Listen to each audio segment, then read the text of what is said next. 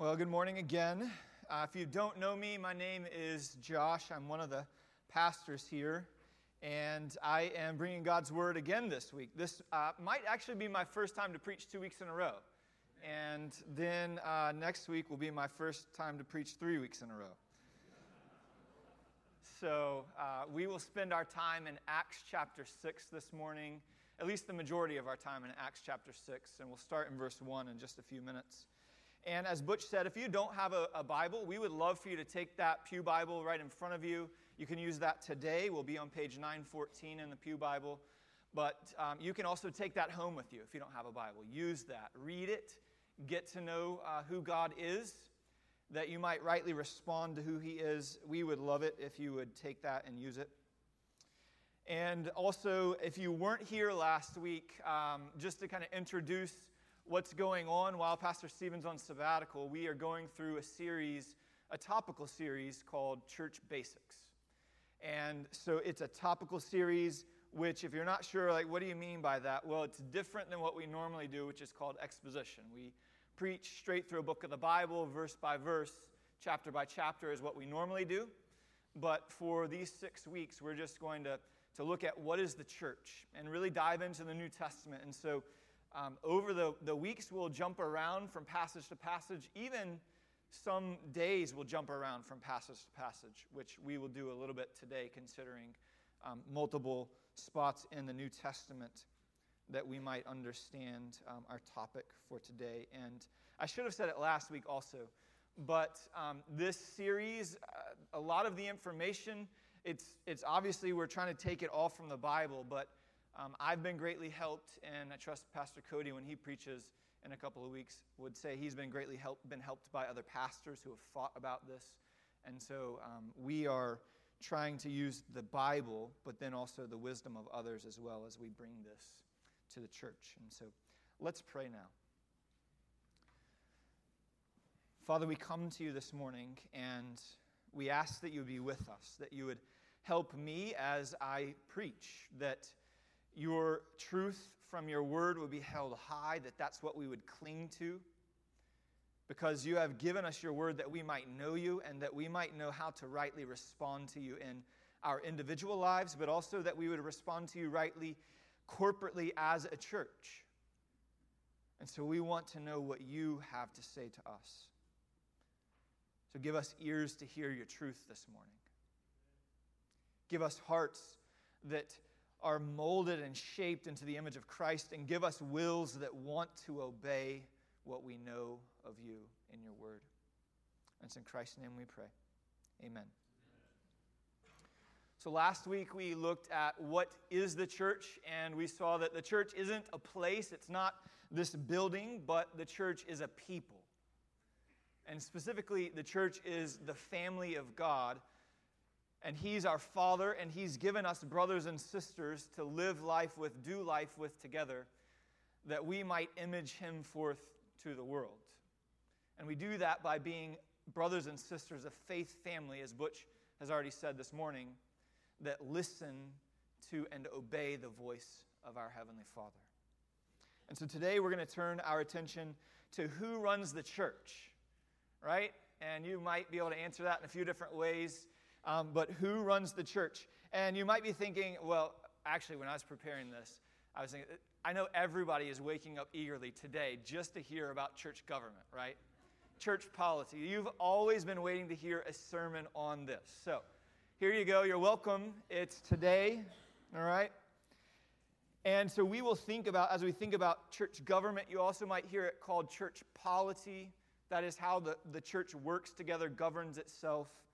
And you might, um, you might not think about that much.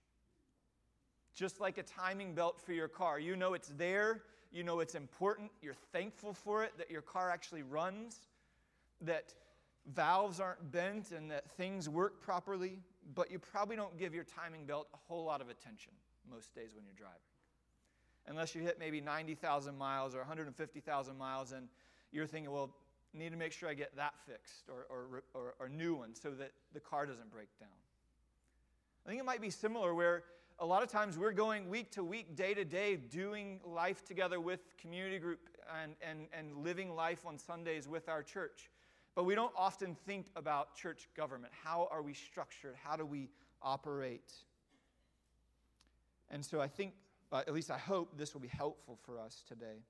And I just wanted to define a couple of terms that you may hear me use interchangeably. So, elders, pastors, overseers. I'm going to use those three interchangeably today. Um, and so, don't be confused if I say pastor and then in the next sentence I say elder.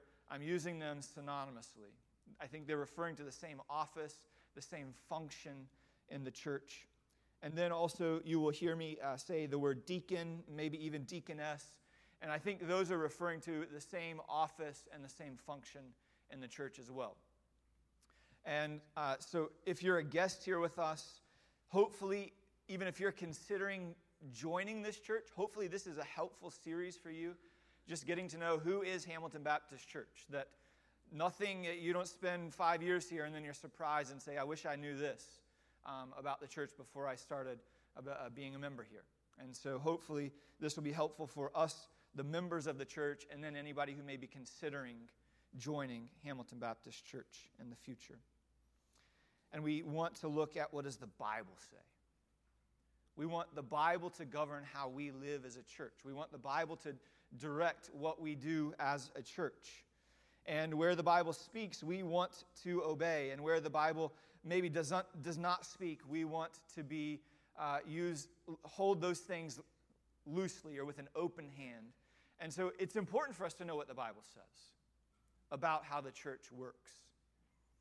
Because if the Bible says nothing about how the church works and how these titles of elder and deacon and church, if the Bible says nothing about that, then we can just order the church however is going to be best for us, pragmatically. We could have a CEO type pastor where everything just flows down from him and everybody does exactly what he says. Or if the Bible speaks clearly about some things on how the church runs, we want to be a church that falls in line with that because we believe that that's what God has said. And so, because what he says is always right, always good, then it's for our good that we also are doing what he says. So, with this in mind, uh, we're about to read Acts 6 and listen to there's three different groups of people talked about here. There's apostles, who I think in, in this passage function very similar to an elder like function. We're also going to see deacons and the congregation, which are in this passage called the full number of disciples or the whole gathering. So let's read Acts chapter 6, verses 1 through 6. Now, in these days, when the disciples were increasing in number, a complaint by the Hellenists rose against the Hebrews because their widows were being neglected in the daily distribution. And the twelve summoned the full number of the disciples and said, It is not right that we should give up preaching the word of God to serve tables. Therefore, brothers, Pick out from among you seven men of good repute, full of the Spirit and of wisdom, whom we will appoint to this duty. But we will, but we will devote ourselves to prayer and to the ministry of the word. And what they said pleased the whole, whole gathering. And they chose Stephen, a man full of faith and of the Holy Spirit, and Philip, and Prochorus, and Nicanor, and Timon, and Parmenas, Nicholas, a proselyte of Antioch these they set before the apostles, and they prayed and laid hands on them. So, in this passage, we see apostles who are functioning, what I think, along with the rest of the New Testament, they're functioning in a very elder like function in this passage. We see deacons and we see the congregation. So, the first group of people I want us to consider today are, are elders. And just very shortly, I think you can summarize the elder as a servant leader. That is, they're, they're primarily leaders in the church, but they don't rule with an iron fist. They are servant leaders. So, then who are elders? I'm not going to read it again. Butch read it from 1 Timothy chapter 3. He read the verses 1 through 7, which were these qualifications for biblically qualified men to be elders.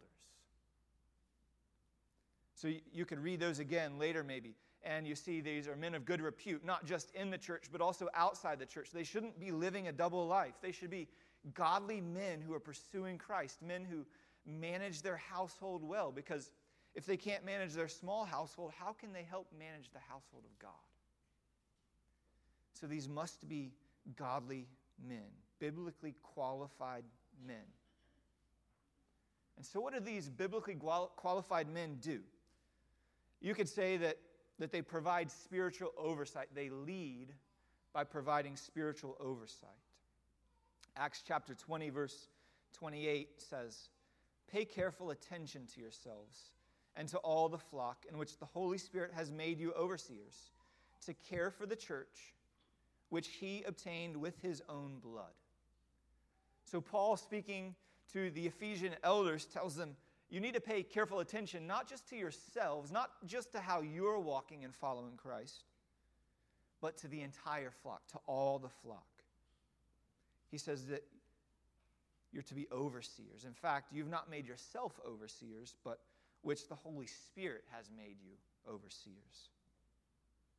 And elders are supposed to be men who care for the church. And then even just heightens it even more. Paul says, which he, that is Christ, obtained with his own blood. So it's Christ church, and elders are these under shepherds who oversee the flock, who care for the flock. And then, even more um, insight, I think that Peter gives us in 1 Peter 5. He says that shepherds should shepherd the flock of God that is among you, exercising oversight, not under compulsion, but willingly, as God would have you, not for shameful gain, but eagerly, not domineering over those in your charge, but being examples of the flock. So again, we get more, uh, uh, we get a better picture of what is an elder supposed to be. Right? We see the qualifications. We see that they're supposed to be overseers, people who, who are caring for God's flock. You could describe them as a shepherd. And willing shepherds, not that they've been forced or not that they've been talked into it, but they should be willing and, in fact, even says eager. That they feel a calling to this 1 Timothy uh, says it in verse 1 that there are men who aspire to this, who desire it. They love the church so much that they willingly and eagerly want to shepherd God's people, to point them to God's people. And then even Peter speaks to their lives, that they ought to be examples to the flock, not just men who speak well, who, who can teach well, but men whose lives picture Christ to the church picture Christ to the world.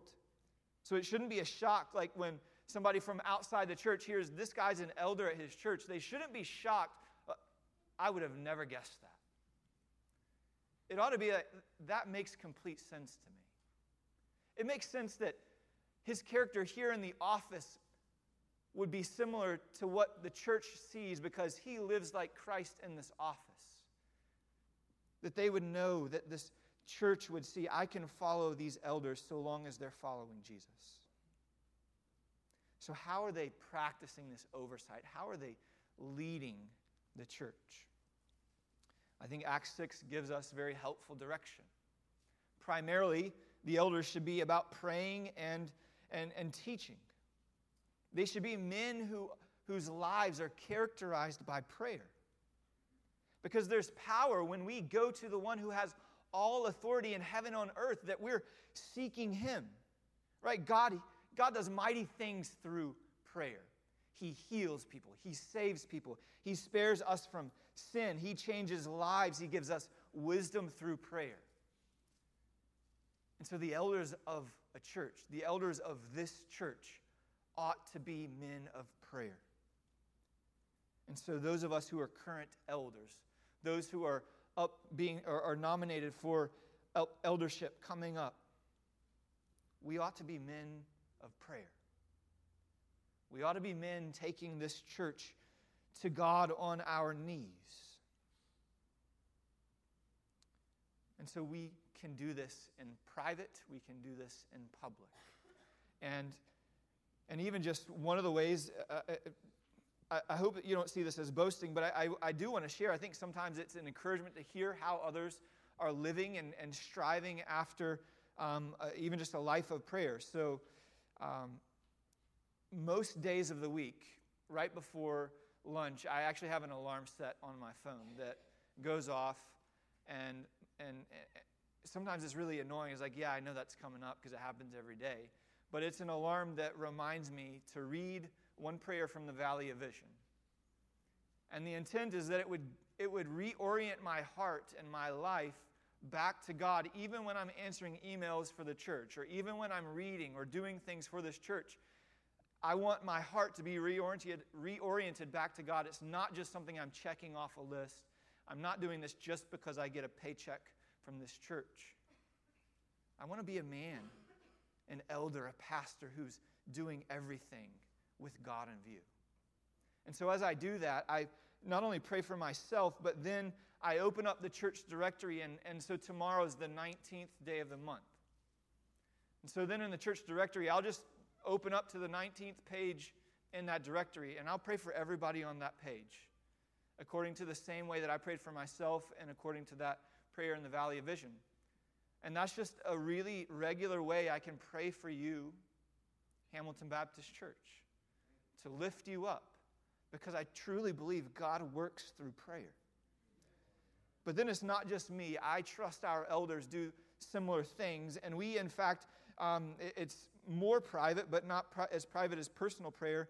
But when we meet as elders every three weeks, a large part of our meeting is devoted to praying for this church.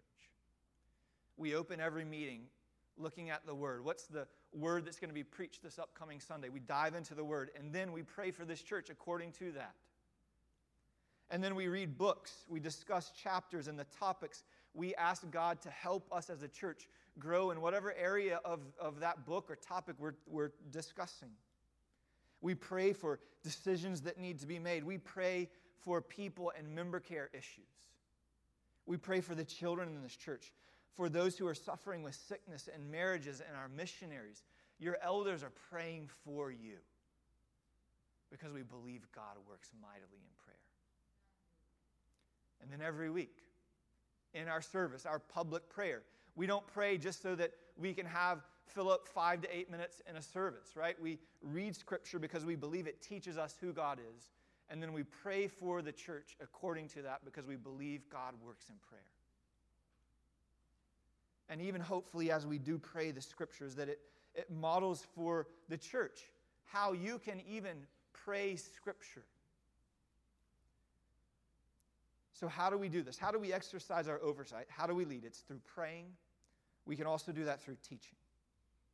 Our teaching is meant to equip the church, not so that the elders we preach and we teach, and then we also do all the other ministry of the church. The preaching and teaching is that we might equip you, the body, to do the work of ministry.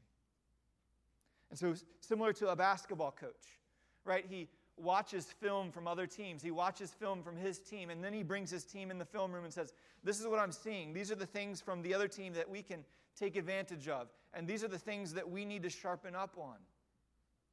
And then they go out to the court and they practice the things that they talked about in the film room. He's, everything the coach is doing is to equip them, to get better at what they do, so that then when the game comes, he can unleash them and say, Do what you've been taught. Part of what the elders do is to equip the church by teaching you about our God and about how we respond to Him. And then in our joy and our love for Him, we are unleashed, not just you guys, but even the elders, we are unleashed throughout the week that we could do the work of ministry, loving and serving one another, proclaiming the gospel to our coworkers and so the elders primarily practice our spiritual oversight, our leadership by praying and by teaching. We're not meant to be rulers, ones who dominate this church, who are domineering, but we're meant to be ones who lead, who practice oversight, which requires us to be godly men. And so, elders, let's continue pursuing Christ. Let's be godly men who, through our lives, display Christ to this church. We're not perfect men, but we ought to be men who reflect the gospel in our lives, that we can lead our homes well. And it doesn't say you need to be old, although it does bring wisdom and is helpful. It says they must not be recent converts. And so we do have some young men being nominated for eldership. And I think it's worthy of considering them based on the qualifications of an elder. And yes, if they're older, perhaps they come with wisdom that only age can bring. But there's wisdom that God can give godly men as well, despite their age. And so, men, we need to be men of prayer. We need to be elders who teach God's word rightly. And it doesn't mean just behind a pulpit like this, it means teaching Sunday school. It means discipling men one on one. When someone comes to you with a question about what to do in life, you can open the scriptures and say, Thus saith the Lord, based on his word. You can give godly counsel. You can explain the gospel and apply it to lives. And so, all of this is what the elder should look like and what the elder should do. But each one of these, uh, these uh, groups of people, elders, deacons, and congregation, I want to I wanna close each section with showing how, if each one of these are living out rightly what God has called us to, that it promotes unity. And so, elders who are shepherding well, overseeing well, we can help promote unity in this church. And we do it by being qualified and, and, and, leading in such a way that, that it's coming from our qualification. And so, what I mean by that, let me, let me just give you an example, right? When you get sick, you don't go to a CPA, you don't go to a school teacher or a coach. When you get sick, you go to a doctor, and not just any doctor, not one with a PhD behind his name, but you go to one with a medical degree. You go to the one who's qualified in that field. They ask you about your symptoms, they ask you what's going on, and they can help diagnose you, prescribe medicine to help you. And so I think elders who are actually qualified for the role of spiritual oversight, it helps promote unity in the church because then the church sees them as trusted men, men who are living what they teach. And so, biblically qualified elders promote unity in the church, promote a sense of confidence in who uh, the church is following.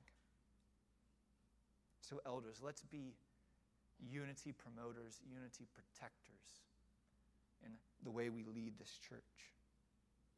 So, elders are biblically qualified men who are servant leaders. But then what about deacons? Who are deacons and what's their role? So we said that elders are servant leaders.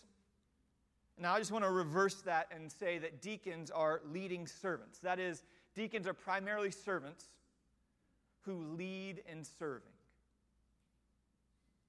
And so, who are the deacons? Butch also read that for us, the, the qualifications for a deacon in 1 Timothy 3. It was the last part of what he read, verses 8 through 13. And those qualifications for deacons are very similar to that of an elder, except there's two differences. One is the deacon is not uh, required to be able to teach. And then the second is that deacons can be women. And you might say, well, my translation doesn't say that. If you have the ESV, it says wives, as if it's referring to the wives of deacons. Um, other translations translate it differently. I think the NASB says women, referring to women deacons, and I think that's probably the better understanding. And there's multiple reasons. I'll just give you two why I think that translation of women is better there. So, if you remember from Butch reading verse 8, it said, Deacons likewise. So verses 1 through 7 were qualifications for an elder. And then verse 8 starts with deacons likewise. It's a transition in who he's talking about. So he's transitioning from elders and their qualifications to now the qualifications for a deacon. So we see that transition there. But then in verse 11 also, it says, if you're reading the ESV, it says wives likewise, or uh, different translations may say women likewise. So I think Paul's transitioning from men who are deacons to women who are deacons, with that likewise in there. But then also, a second reason I think that this is referring to women as deacons is nowhere in the New Testament do you see the wives of elders, things being listed about wives of elders. So if we were to translate uh, this here as uh, wives, likewise, referring to the wives of deacons, you would have a description of the wives of deacons, but you would not be able to find anywhere else a description of wives of elders. And so I think this likewise shows a transition of, of who he's referring to. And also, it would make sense, I think, that he's actually describing women who are deacons instead of wives of deacons. So that the second difference, right? Well, the first difference in these qualifications is one that deacons aren't uh, required to be able to teach, and then the second is that deacons can be women. Elders, I think that's reserved for men. Deacons, deaconesses can be men and women who are serving the church. And so, what do these deacons do? Looking back at Acts 6, they're ones who serve. They meet physical needs, right? The, the actual uh, Greek word for deacon is diakonos, which literally means servant.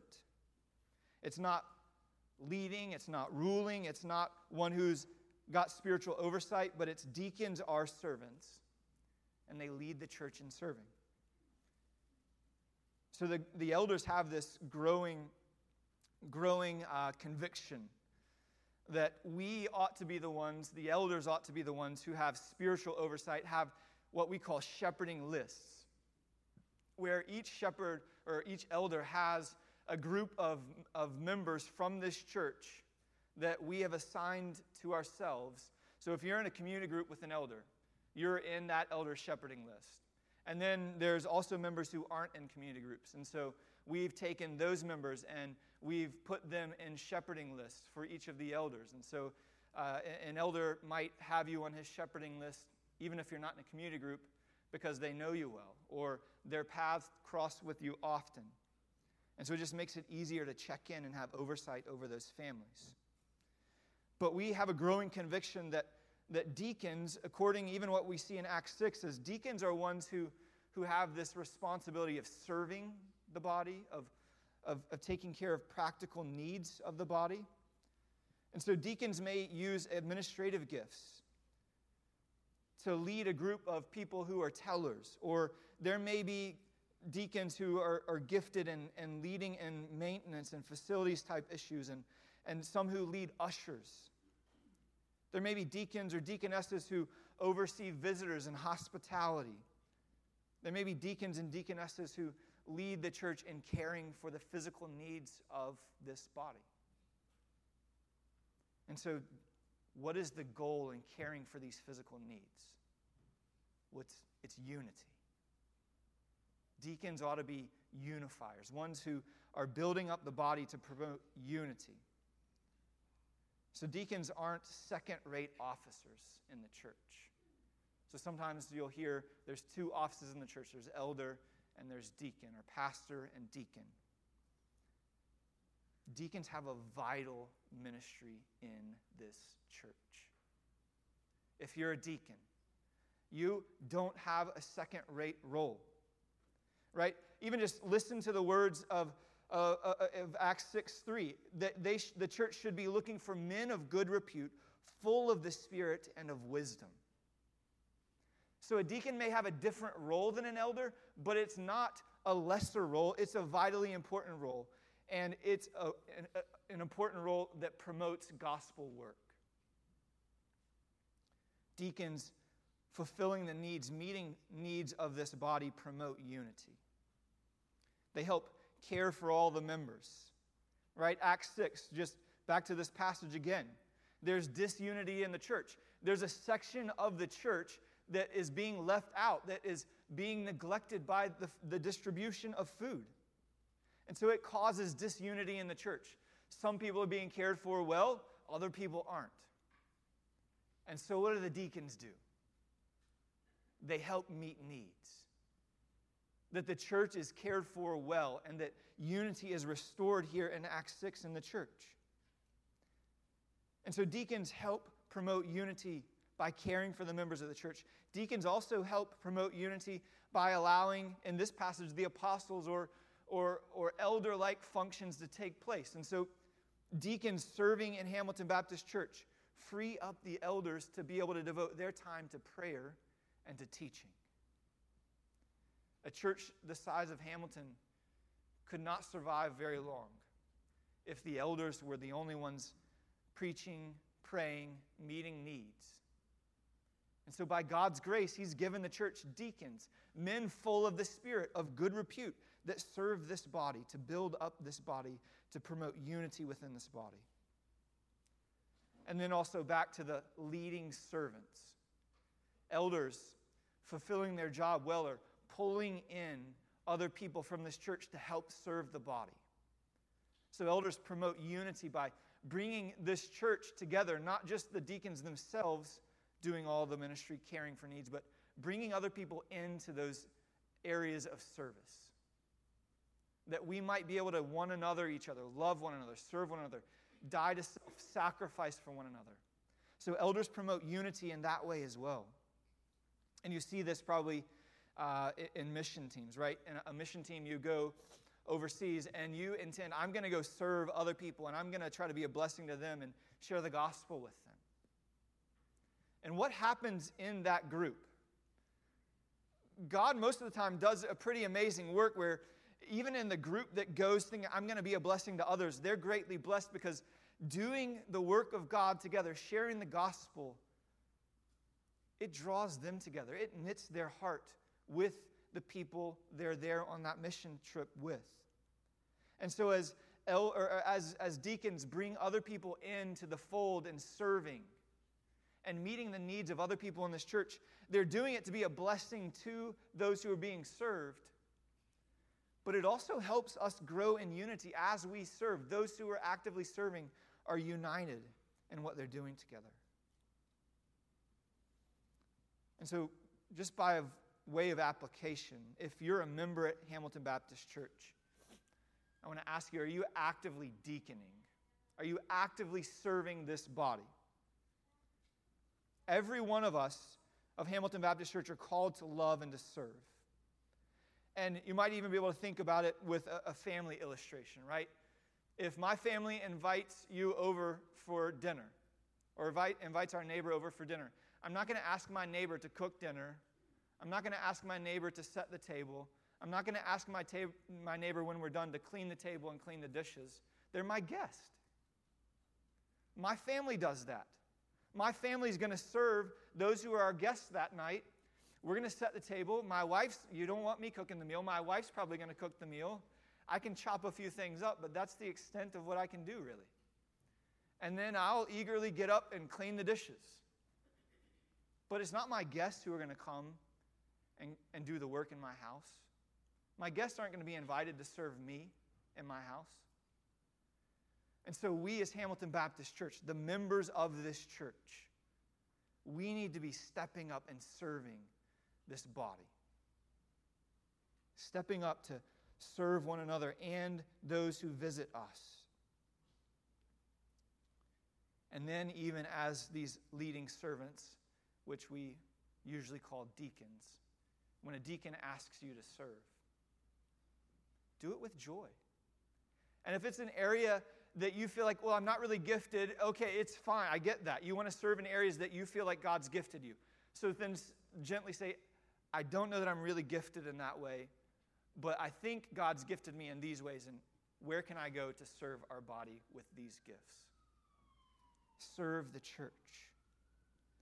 So, as elders, we are called to lead. Deacons are called to primarily serve, all in God honoring ways that brings about unity in this church, that the gospel might abound. But then, what about the congregation? What about the rest of this church that's not an elder or, or a deacon? Just like I've done with the other two categories of people, first, who is the congregation? Who is the church? Well, it's anyone, male, female, who has professed faith in Christ and as a baptized believer in Christ. Acts 2, uh, 241 even says, So those who received his word were baptized, and there were added that day about 3,000 souls. So who is the church? People who have professed Christ and been baptized in him. So then what, what does the congregation do? Or you might even ask it a different way. So if the elders are ones who lead, they're servant leaders, and if the deacons are ones who are leading servants, well, what does that look like for the church? You might even ask, well, what authority does the church have? And I would, I would say simply two main categories. One, the church is to rule, and then two, which might seem contrary, but the church is to submit. So the church is to, to rule. That is, the church ought to be uh, concerned about its purity. That is, who should be members of Hamilton Baptist Church. And then also related to that purity is discipline. We're not going to dive into that a lot today. We'll do more of that next week. We'll look at Matthew 16 and Matthew 18, but the church is responsible for her purity. The church rules in another way by protecting its doctrine. Paul in Galatians 1 6 8 says, I'm astonished that you, and if you look at it, he's not, ask, he's not addressing the elders in this passage in Galatians 1. He's addressing the church. He says, I'm astonished that you, the church in Galatia, are so quickly deserting him who called you in the grace of Christ and are turning to a different gospel.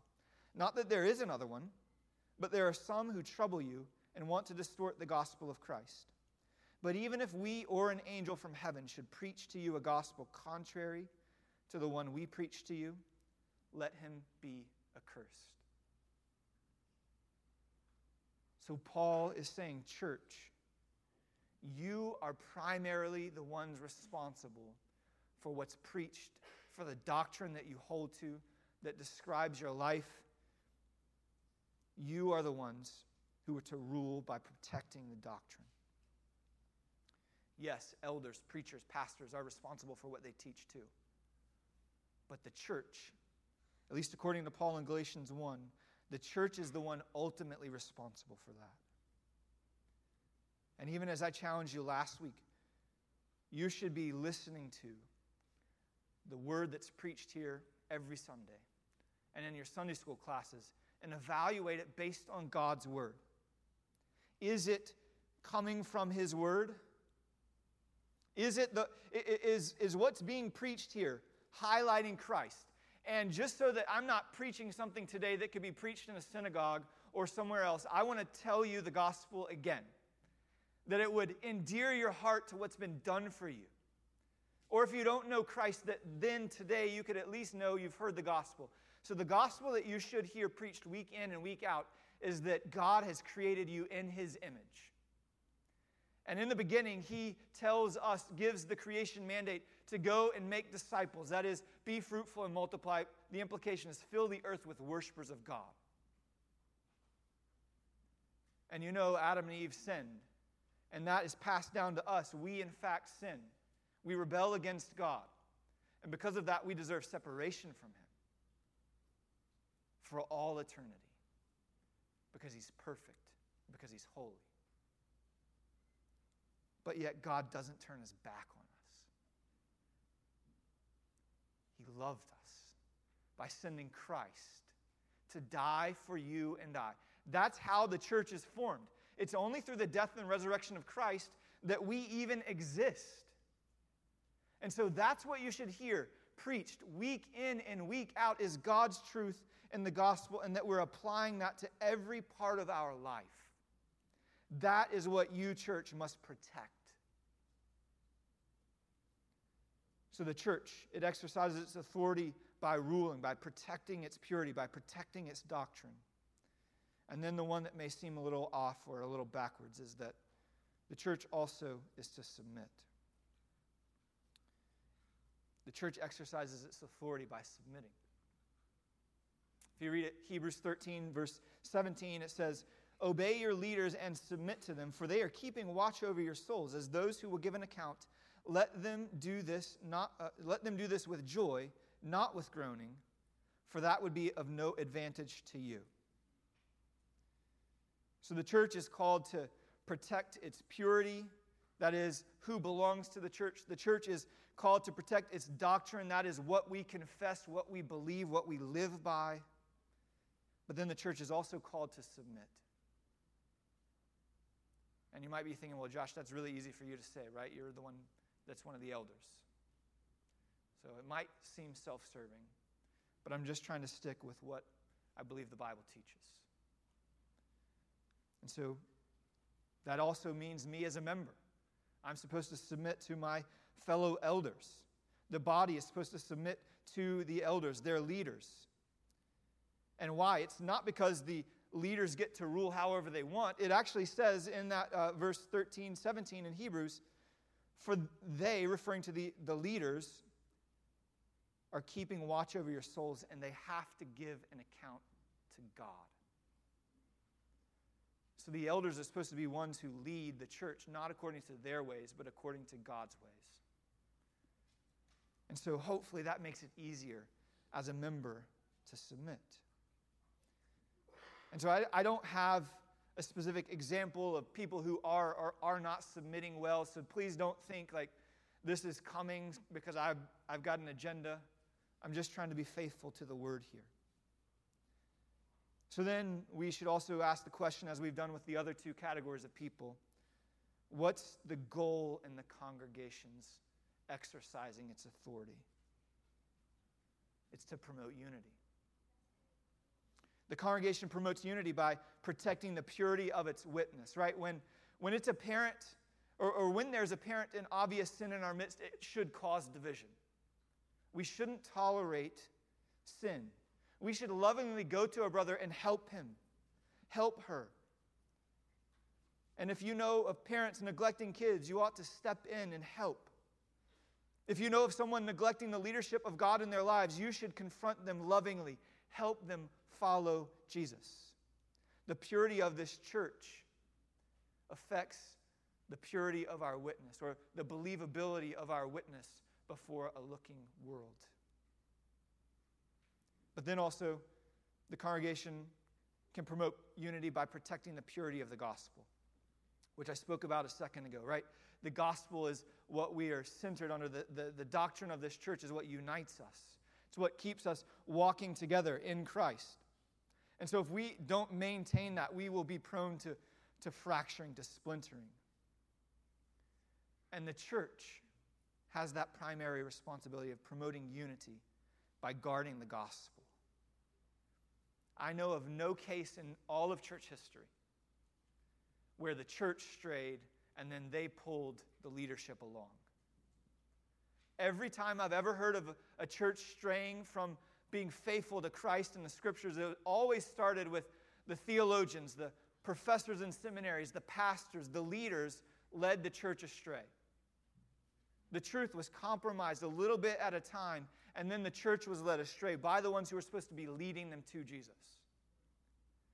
And so, you, the church, you must guard the purity of the gospel that we would stay united as a church. So when a, uh, when a congregation, when a church uses its authority rightly by ruling and submitting, it holds high Christ. It holds the gospel on full display for the world to see. Right? A, a, a bickering church doesn't commend Christ to the world.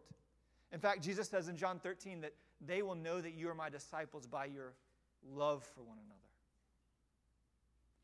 And so, if we want Christ to be held high for this world to see, let's be a church filled with love, a church that continues to walk in unity.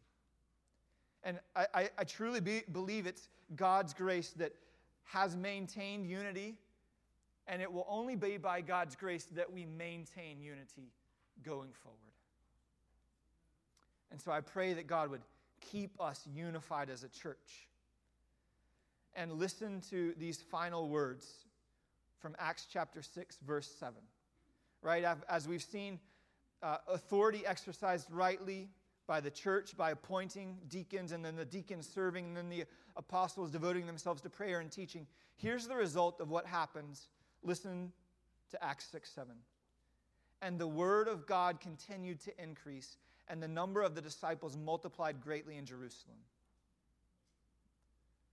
So, what's the result of God's people living according to God's ways, even, even talking about the polity, the church government, the elders, deacons, and the church all working together? It's that the word of God would abound that the gospel would be made known. And so, do you, Hamilton Baptist Church, want God to increase here in Northern Virginia? Do you want the word of God to increase throughout the world through this church? Do you want the number of disciples to multiply? Let's be the church. Let's live according to God's ways. Let's love one another. Let's serve one another. Do this all with God given responsibilities in God honoring ways that we might make much of Him. That the word would increase, that the lost would come to faith. Let's be the church. Let's pray now.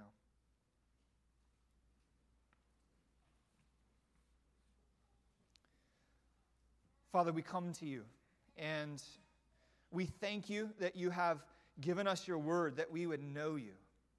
And even as we consider uh, more over the coming weeks and, and even today about who you are and, and what you've called us to be as a people, would you help us with it? Would you help the elders and future elders of this church to be servant leaders, not domineering, but ones who oversee with love and tenderness, that we would shepherd your flock in your ways? And would you help the deacons to be men of good repute, filled with the Spirit, and that they would be leading servants, servants who lead this church in serving the body? And would you help us as a church? Help us to be a people who rule rightly this local body. That we would protect its purity, that we would protect its doctrine and that we would submit rightly to one another. That we might be a church who displays Christ to the world, that the Word of God would increase in us and through us, that disciples would multiply, that you would, uh, even as our children are raised in this church, that they would see a, a, a church that loves one another, a church that's unified, and that it would be so compelling to them that this group of 350 people can actually get along together and love one another and not use words that hurt and tear each other down.